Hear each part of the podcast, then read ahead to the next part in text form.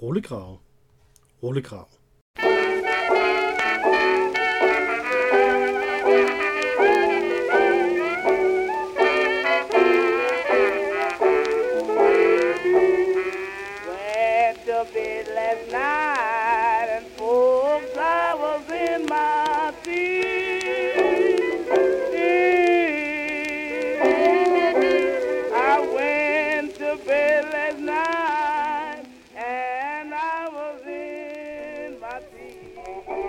Emil. Hej Emil. Jeg skal drikke en øl, og det skal jeg, fordi at Mathias han har den fantastiske oplevelse i den her weekend, at han skal døbe sit barn. Sin søn, og han skal vel egentlig ikke døbe sønnen. Han skal have sin søn døbt. Der er professionelle, der tager sig af den slags med rent faktisk at døbe barnet. Men han skal selvfølgelig være til stede, fordi at det bliver man ligesom nødt til. Og derfor så har vi ikke rigtig kunnet Øh, få det scheduled, få det på i kalenderen præcis, hvornår vi skulle optage en øh, øl og ævl episode i den her weekend, men I skal det ikke snydes, så derfor så skal jeg drikke en øl. Øh, og det er Leo, en Leo Lagerbier fra Sing Corporation i øh, Thailand, som, øh, som er her, og den forvirrer mig grænseløst. Øh, lad mig lige åbne den, så, så, kan jeg fortælle, så kan jeg forklare jer det. Man kan jo se inde på, øh, måske i jeres podcast-app, måske kan I øh, se det inde på Twitter, måske kan I se det på SoundCloud, men der kan man se et billede af den her etiket, som der, øh, som der er. Og øllen hedder Leo. Den øh, ligner det, som den er, nemlig en lager, en pilsner øl, om man så må sige. Øh, har ry for at være en af de dårligere thailandske øh, pilsnerøl. Sådan lidt eller en krudule i Danmark, men her så altså hedder den Leo. Men på etiketten, og det er det, der forvirrer mig, er det en leopard, der er på. Sing, som, øh, det, øh, som laver den her øl, hedder Sing, øh, fordi at deres logo er en løve, en bestemt mytologisk type af løve, faktisk sådan et løveagtigt væsen, det kalder man en leogryf, øh, og den øh, er, er sådan en slags, et slags væsen, der beskytter forskellige templer og huse og øh, hele landet i virkeligheden i Thailand. Øh, men her har de altså valgt at have en anden øh, øl, en, øh, en, en singøl, som jo så altså hedder Leo, som betyder løve, men det er en leopard, der er billedet på. Hvad betyder leopard så? Fordi Leo betyder løve, men hvad med pardus? Jamen, måske så betyder leopard en løvepanter. Men man har altså valgt ikke at tage pardus, men leo, sådan så det er den del af det, som der betyder løve. Og det er så netop, altså måske fordi at sing betyder løve. Prøv den. Skål.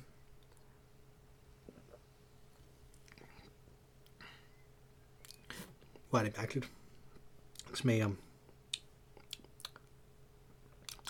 smager ikke af så meget, vil jeg sige. Jeg kunne forestille mig, hvor god i et subtropisk klima, som den jo er lavet til. Altså, rimelig frisk. Men man kan godt, øh, jeg kan godt se, hvad man mener, når man snakker, eller jeg kan smage, hvad man mener, når, øh, når man snakker om, at det her måske er det, der sammenlignet med en sekunda øh, dansk pilsner. For eksempel en dansk pilsner, som jo er en sekunda øh, øl herhjemme. Så altså, de vælger at kalde den leve. Det kan man jo godt forstå, hvis deres normale øl hedder en løve, øh, og de så laver en anden slags øl her, som der så også øh, kunne hedde noget andet, altså løve på et andet sprog her, latin. Men hvorfor så have et billede af en leopard? Hvorfor ikke have et billede af en anden løve? Eventuelt en løve, som løver bliver fremstillet i øh, europæisk kunst. Tja, jeg ved det ikke.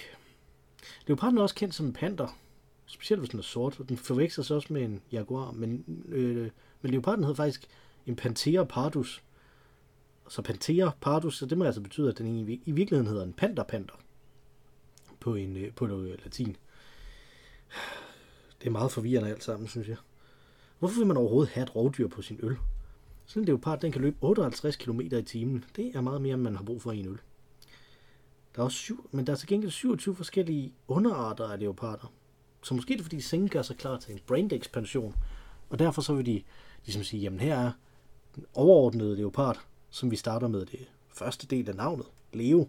Og så kan vi lave forskellige andre underordnede øh, udgaver af leoparden nedenunder. Men helt grundlæggende set, så kan man jo spørge sig selv om, hvorfor hedder ting det, som de hedder?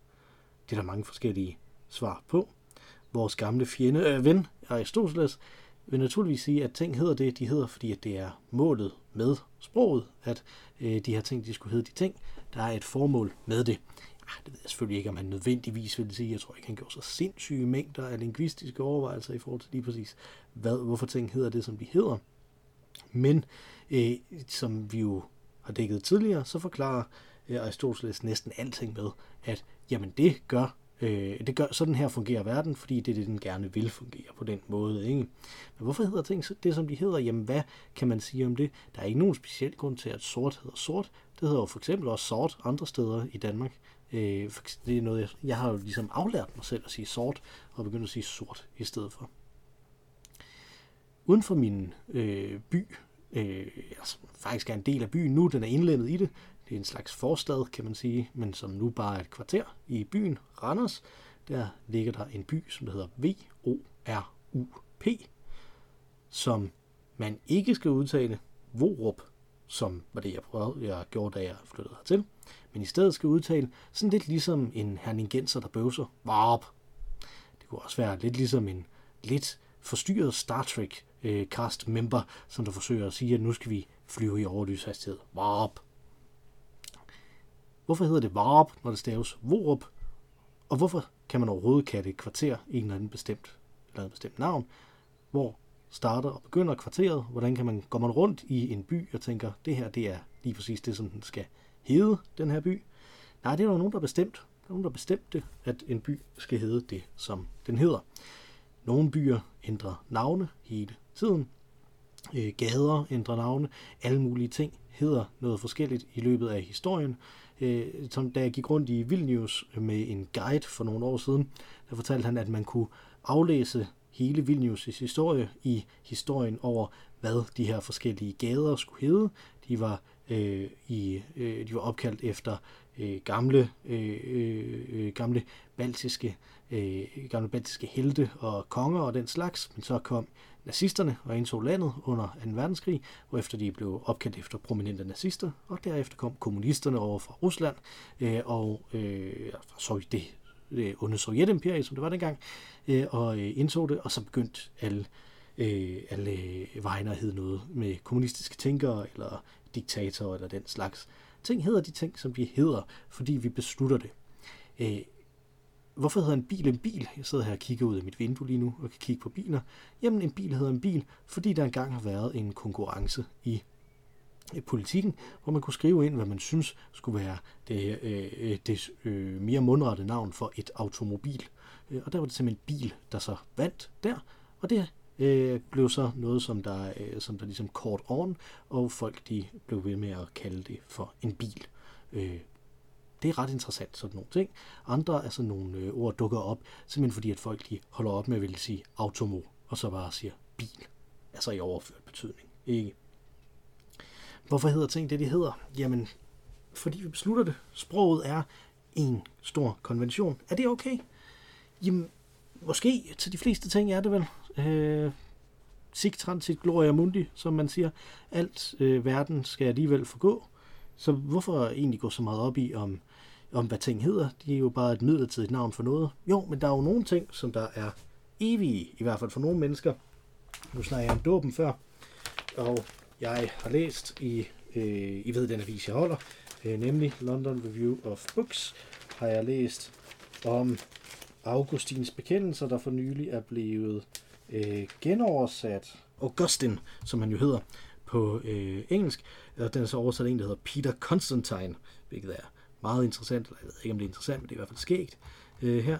Og i det, øh, i den her øh, anmeldelse, som jeg har her foran mig på skærmen faktisk, snakker de netop øh, omkring, eller snakker han netop omkring øh, sproget her, ikke? Og han øh, snakker om sproget i øh, forhold til, hvad er det egentlig, vi kan bruge, øh, hvad er det egentlig, vi kan bruge det til i forhold til øh, Gud her, ikke? Altså, her står Augustin uh, believes that, Augustine believes that uh, language is an insufficient medium for a relationship with God.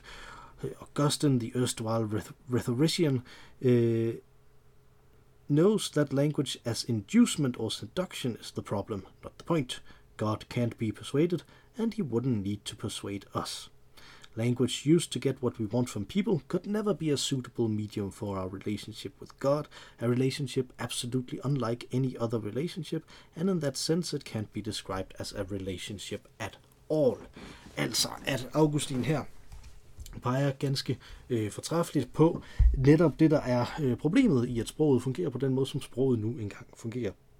At sproget er en lang række konventioner for, øh, hvordan vi taler med andre mennesker og med hinanden om ting, som der er, øh, som vi gerne vil have fat i, eller som vi gerne vil forholde os til på en eller anden måde, som vi kan pege på, og som vi kan se. Men Gud er ikke den slags. Øh, det er ret øh, problematisk for Augustin, øh, specielt fordi han har brugt ret lang tid af sit øh, liv på at lære og øh, øh, at snakke om, hvordan sprog fungerer. Når jeg sidder her og drikker sådan en øl her, som kommer fra Thailand, så kommer jeg til at tænke på en gang, hvor jeg var øh, til, til en frokost øh, på et øh, kinesisk universitet, og øh, hvor den øh, professor, som vi, øh, som vi havde en aftale med der, som øh, åbenlyst ikke øh, havde fået hjemmel til at lave de aftaler mere, som han troede, han havde fået, øh, Øh, da han så rent faktisk skulle have øh, mødet med os. Det var et møde, hvor der ikke rigtig skete så frygtelig meget. Øh, men til gengæld så øh, gav han så frokost inde i øh, et privat øh, øh rum, en privat afdeling i, øh, i af, en af universiteternes kantiner, hvor han så diskede op med lækkerier, men derudover også en delikatesse, som han vidste, at vi øh, øh, skandinaver, jeg var dernede sammen med nogle svenskere også, at vi skandinaver, vi ville elske, nemlig kold øl. Øh, Kina, også i hvert fald der, hvor jeg øh, har været, øh, det har været i Shanghai, øh, og jeg har også været en lille smule i Beijing, øh, Shanghai og Beijing, de to steder er der er ofte øh, relativt varmt, øh, så derfor så var det lidt underligt for, øh, for os at tænke, jamen hvorfor er det en speciel delikatesse, at det her det er koldt? Men det er simpelthen fordi, at generelt drikker man varme ting i Kina, når det øh, altså når man, øh, når man drikker forskellige former for, øh, for øh, øh genstande. Øh, Øh, det vil sige, at hvis du går til en vandautomat i Kina, så vil der være to forskellige øh, ting, som du kan få. Du kan få kogende vand i en vandautomat, eller du kan få lunkent vand, typisk. Øh, altså, det er næsten alt sammen varmt, det som man øh, drikker i Kina. Undtagen, og det undrede mig meget, da jeg var der, kaffe, øh, som de øh, blev ved med at øh, ville sælge mig koldt hele tiden. Og ikke iskaffe som sådan, men bare kold kaffe. Øh, det var også fordi, at jeg jo typisk har været i øh, Shanghai, når det har været sommer. Men det var altså en speciel delikatesse, det her, med at vi skulle have kold øl. Hvorfor var det, er det sådan? Hvorfor drikker man mest varmt i øh, Kina og mest koldt i Danmark? Det er jo underligt. Vi burde drikke meget mere varmt.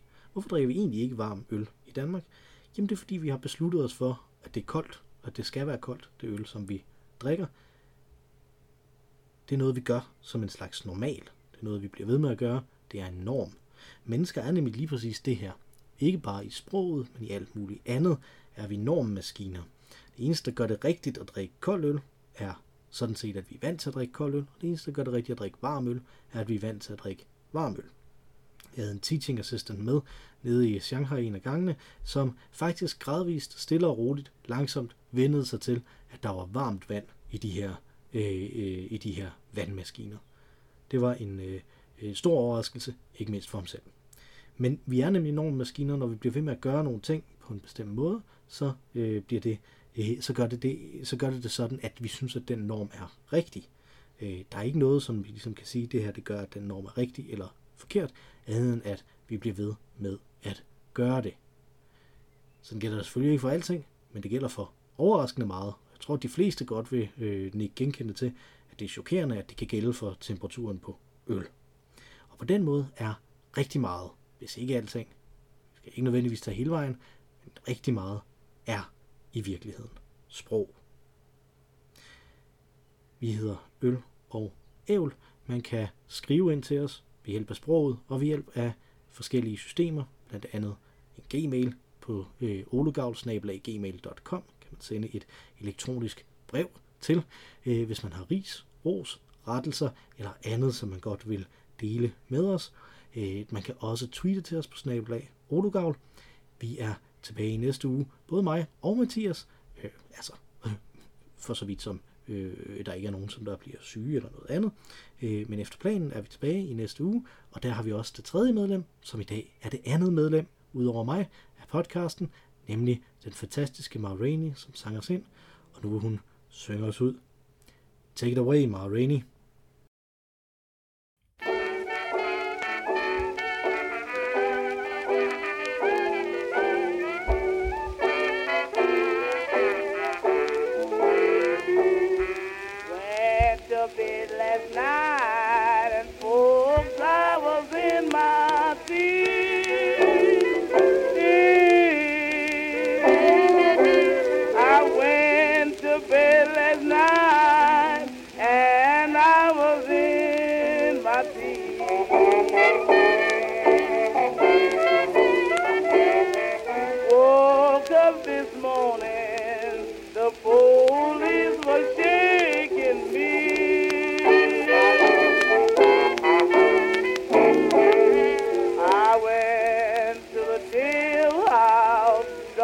And blue as I could be.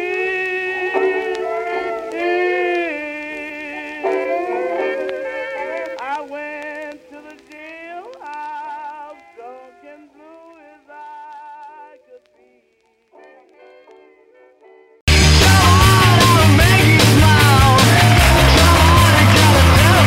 ใช้ชีวิตให้มีความสุข สนุกกับการทำดี เสน่ห์ง่ายๆที่ดูดี l ีโอเบีย Huh?